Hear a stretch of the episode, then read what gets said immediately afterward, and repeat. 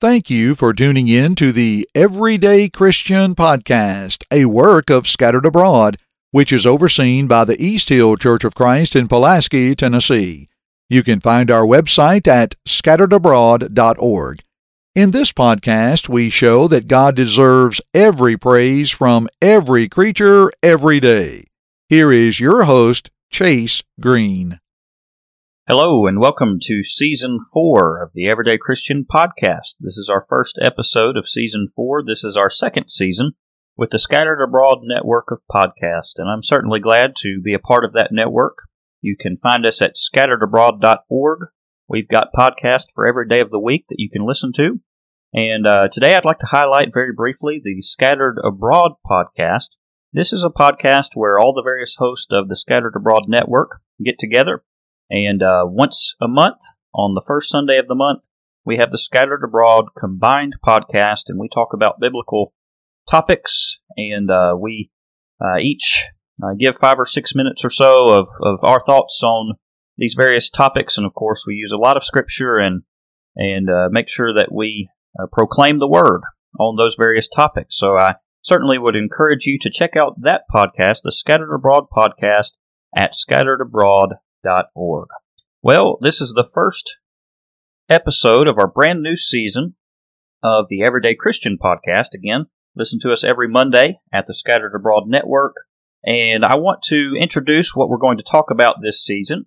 And I am thinking about uh, doing a book of the Bible uh, once a year, probably in the second season of the year, starting here in August.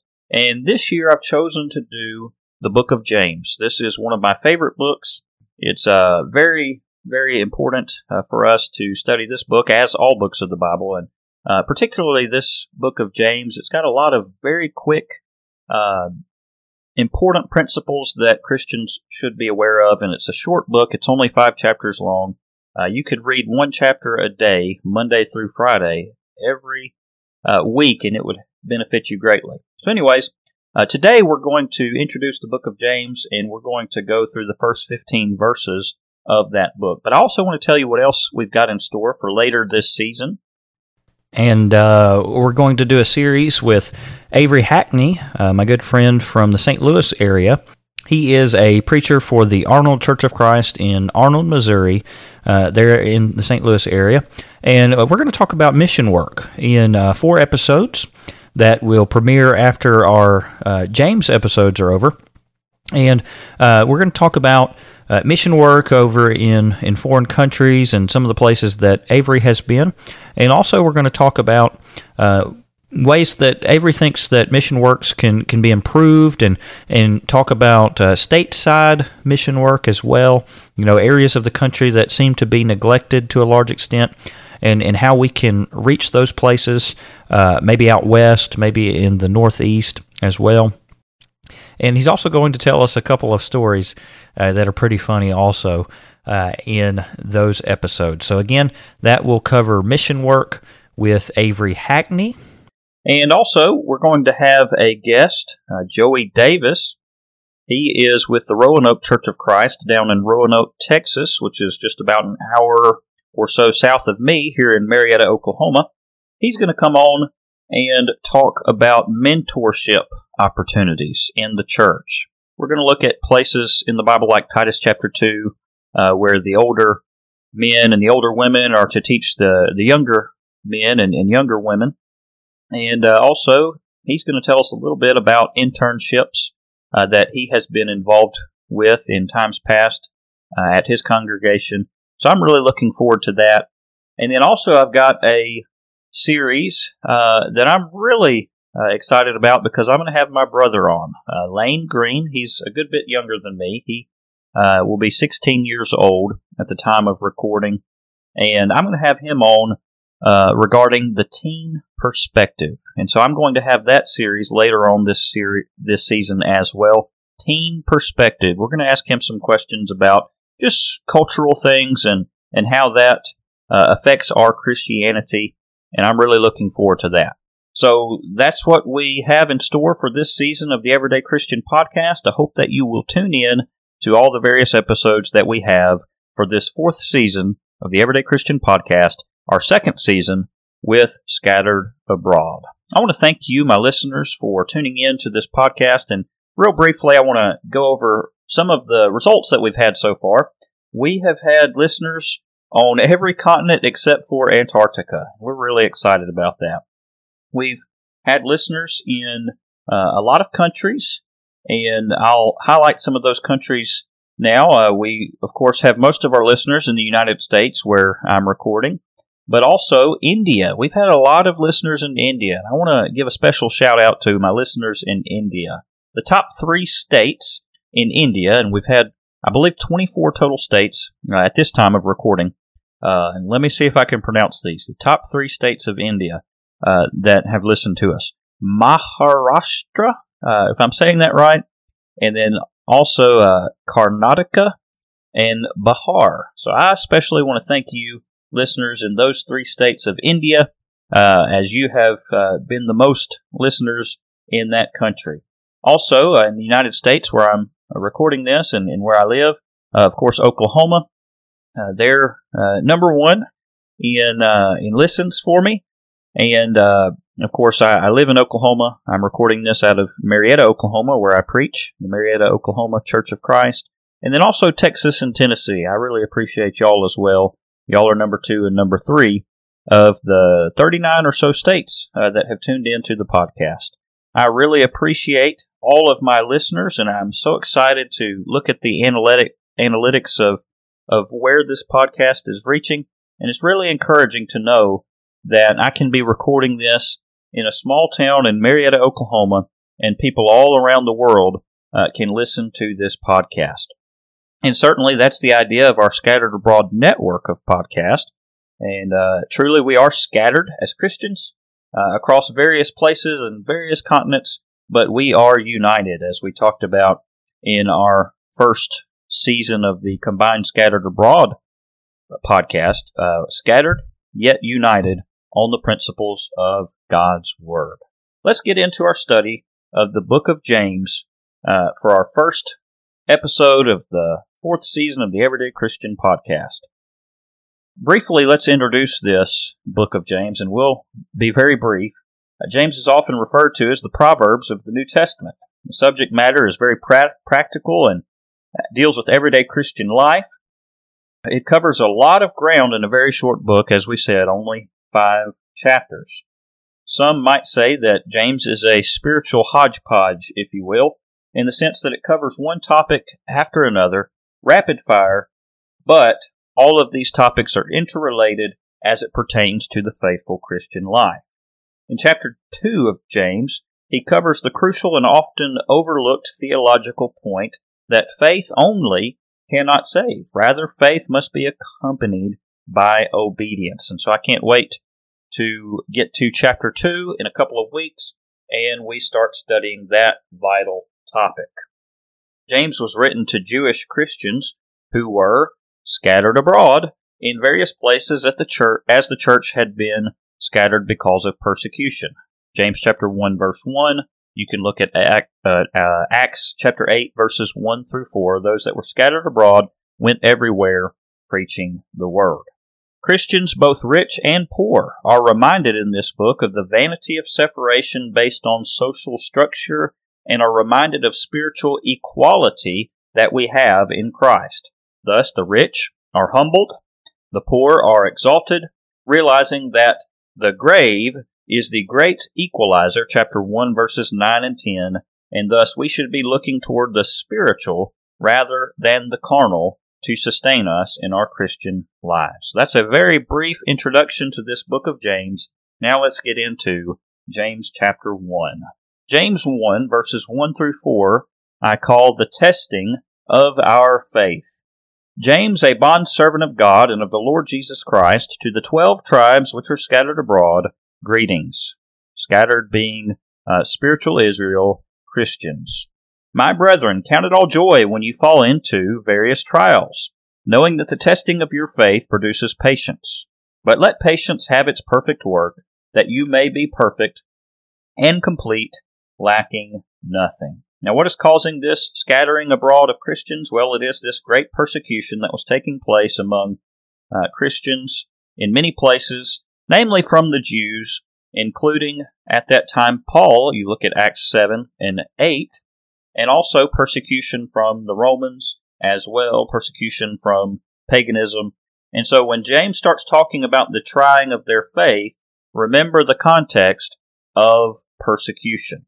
Now, now, verse number two, he says, Count it all joy when you fall into various trials. How can this be? How can Christians count it joy when we fall into trials? Well, James harkens back to, I think, Jesus' statement in the Beatitudes in Matthew 5, verses 10 through 12. You remember, Jesus said, Rejoice and be exceedingly glad, for great is your reward in heaven, for so persecuted they the prophets which were before you. Why should Christians rejoice in persecutions? Well, because because being a sign of a faithful Christian is persecution. All who live godly in Christ Jesus will per- suffer persecution. Uh, Paul tells us that. And so we need to understand then that if we are going to live righteously before God, we will suffer some sort of persecution. Christians rejoiced when they were counted worthy to suffer for Jesus' name, Acts 5, verse 41. So when you're going through a hard time as Christian, someone's mistreating you, someone is persecuting you, just remember that you can count that joy because you're counted worthy to be persecuted for Christ's sake. Verse number three, this is what persecution accomplishes. Knowing that the testing of your faith produces patience. Persecution is a litmus test of faithfulness. And by the way, not all Christians pass that test. Harken back to the stony soil in Matthew chapter 13. They were, uh, they accepted the, the truth with joy, but then the persecution came, and those stones uh, did not allow them to develop deep roots, and thus they were quickly washed away. Sometimes that happens with Christians. Verse number four says, But let patience have its perfect work, that you may be perfect and complete, lacking nothing. Thus, the patience that is produced by trials and persecutions makes us complete. It makes us perfect. It makes us spiritually mature. That's the idea.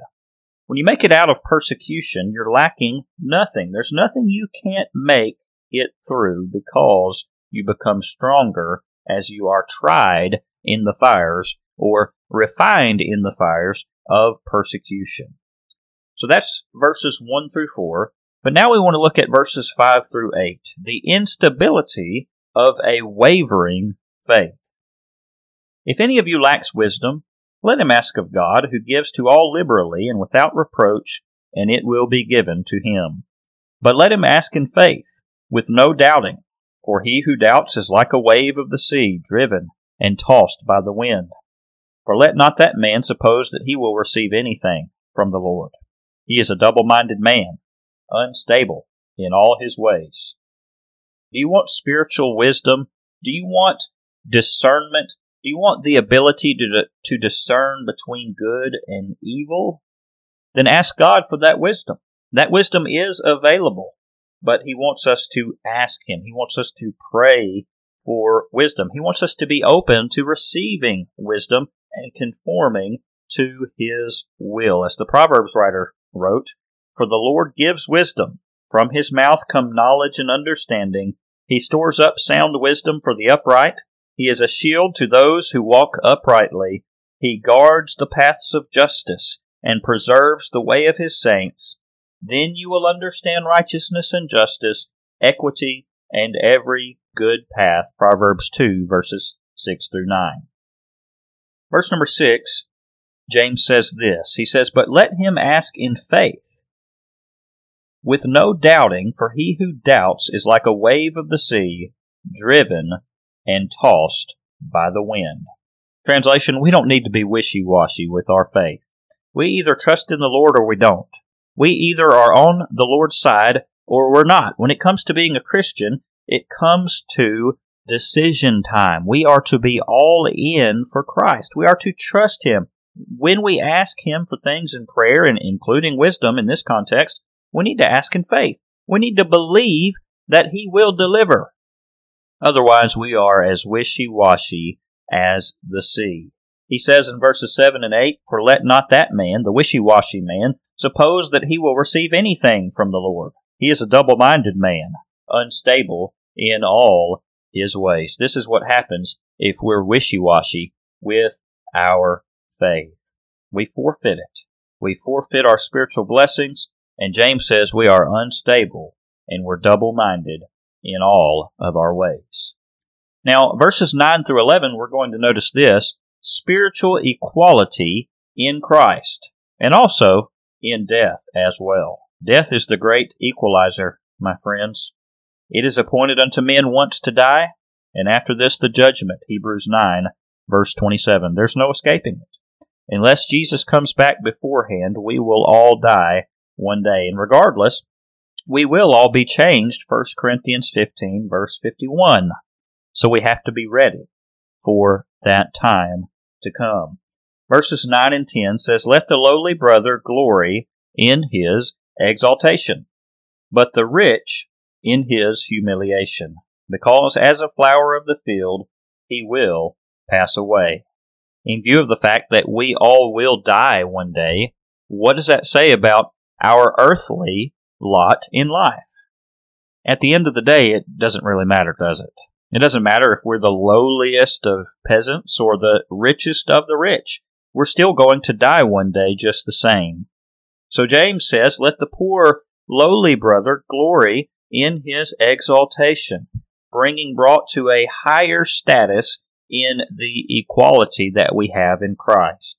And let the rich glory in his humiliation, being brought to a lower status in this equality that we have in Christ. Verse number 11, James says this For no sooner has the sun risen with a burning heat than it withers the grass, its flower falls, and its beautiful appearance perishes. So the rich man also will fade away in his pursuits. And so, just as the grass and the flower whose beauties quickly fade, so fades the glory of the rich.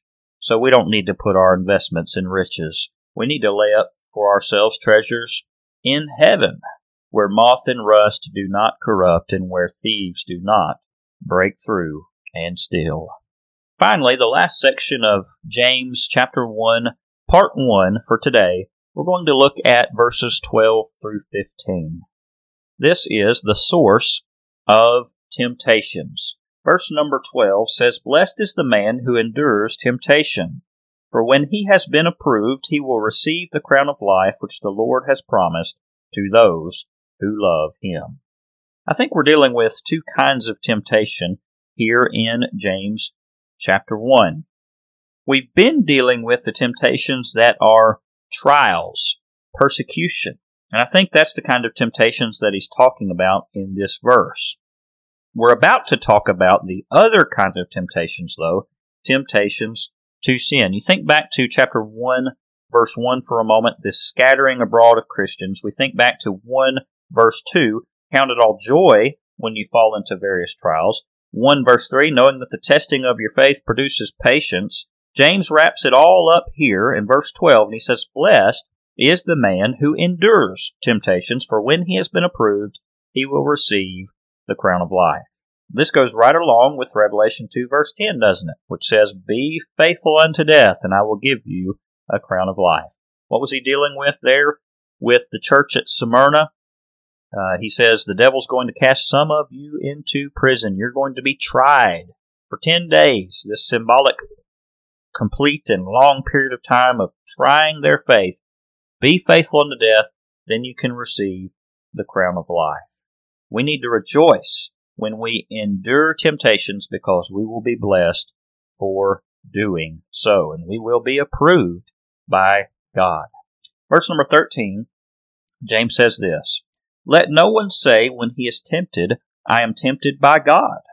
For God cannot be tempted by evil, nor does he himself tempt anyone. Now we get into those other type of temptations, temptations to sin. James says that the source of these temptations, or any temptations for that matter, is not God. God does not tempt us. Now, I believe he's talking about God the Father particularly here. You look at verse 17, it says, uh, every good gift and every perfect gift is from above and comes down from the Father of lights, with whom there is no variation or shadow of turning. I believe he's got the Father in view here. And the reason I say that is this.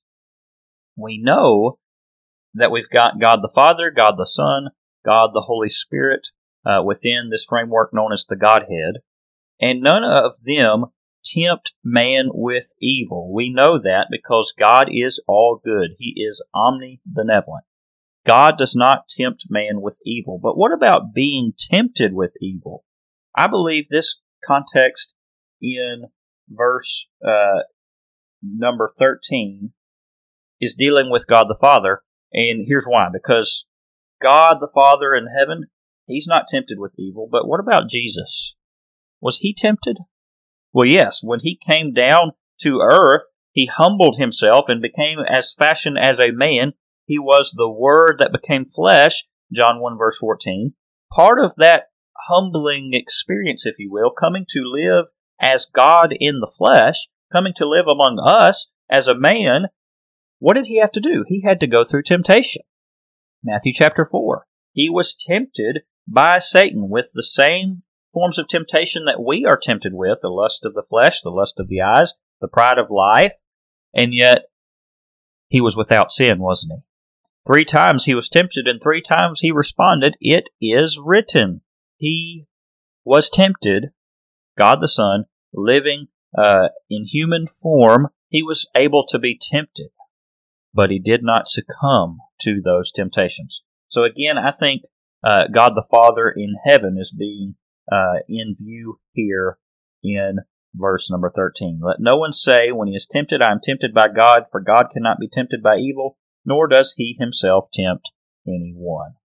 Verse number 14 says, But each one is tempted when he is drawn away by his own desires and enticed.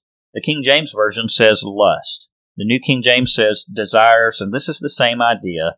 Things that you and I are susceptible to, it might be alcohol, it might be drugs, it might be greed, it might be power or pride, it might be sexual desires that are sinful, that are uh, not within the marriage bed, Hebrews 13, verse 4. Uh, it might be gossip, it might be lying.